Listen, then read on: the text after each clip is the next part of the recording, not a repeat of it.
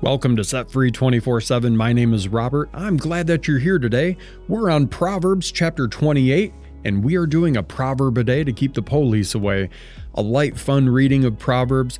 Proverbs is a book chock full of wisdom, good instruction for living, regardless if you're part of a faith community or not. This is good information to know. Keeps you out of trouble, keeps you away from the police. So, anyway, and I bet you've never heard God's Word read by anybody wearing a jacket like this. I mean, it's time to break some barriers here. I mean, God's Word is fun.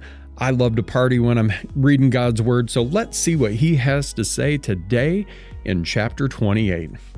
This one is titled, If You Desert God's Law.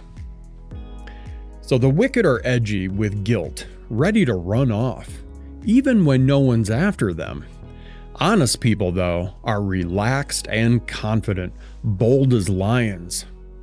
When the country is in chaos, everybody has a plan to fix it, but it takes a leader of real understanding to straighten things out.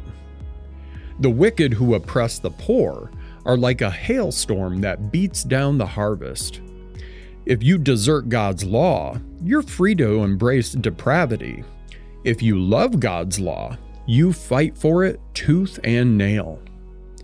Justice makes no sense to the evil minded. Those who seek God know it inside and out. It's better to be poor and direct than rich and crooked. Practice God's law. Get a reputation for wisdom. Hang out with a loose crowd, and you'll embarrass your family.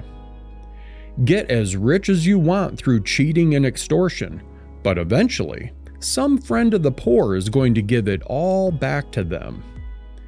God has no use for the prayers of the people who won't listen to Him. Lead good people down a wrong path, and you'll come to a bad end. Do good, and you'll be rewarded for it.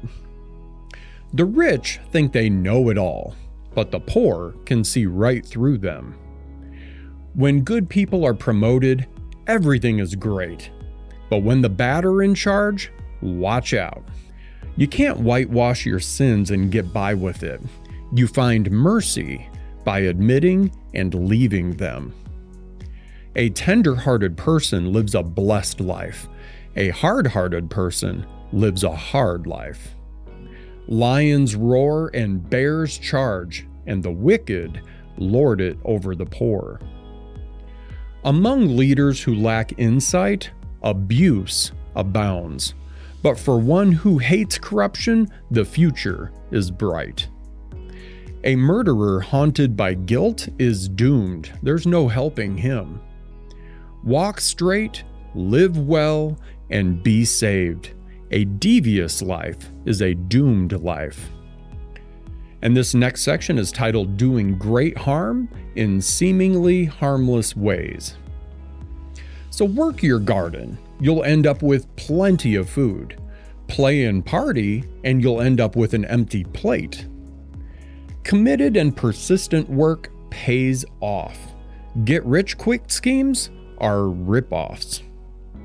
Playing favorites is always a bad thing.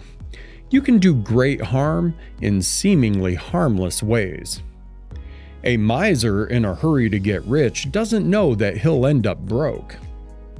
In the end, serious reprimand is appreciated far more than bootlicking flattery. Anyone who robs father and mother and says, So what? What's wrong with that? is worse than a pirate. A grasping person stirs up trouble, but trust in God brings a sense of well being. If you think that you know it all, you're a fool for sure. Real survivors learn wisdom from others. Be generous to the poor, and you'll never go hungry.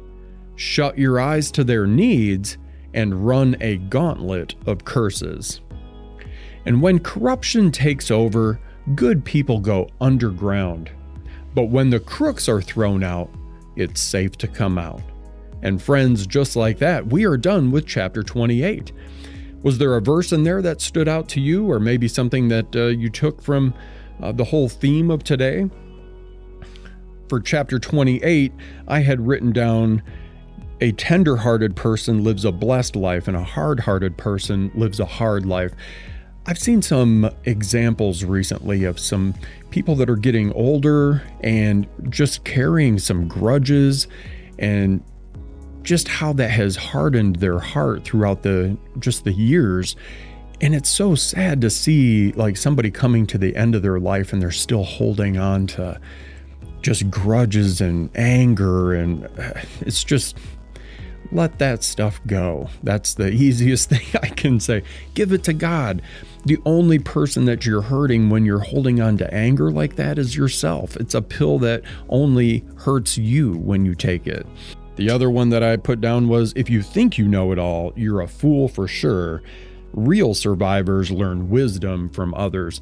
One of the things that I did a little different this time around when I got out of prison was started to surround myself with people that knew more than me, that were in recovery longer than me, and had been part of a faith community longer than me. People that could be around me, pray for me, and people that I was okay to be transparent with. I could allow them into some places in my life.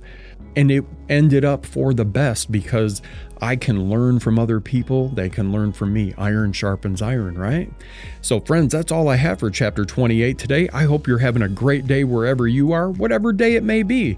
Give this episode a like, a share, and I can always use some prayer. And if you can too, drop it in the comments. I'd be happy to pray for you. Have a great rest of the day, and I will see you tomorrow for chapter 29.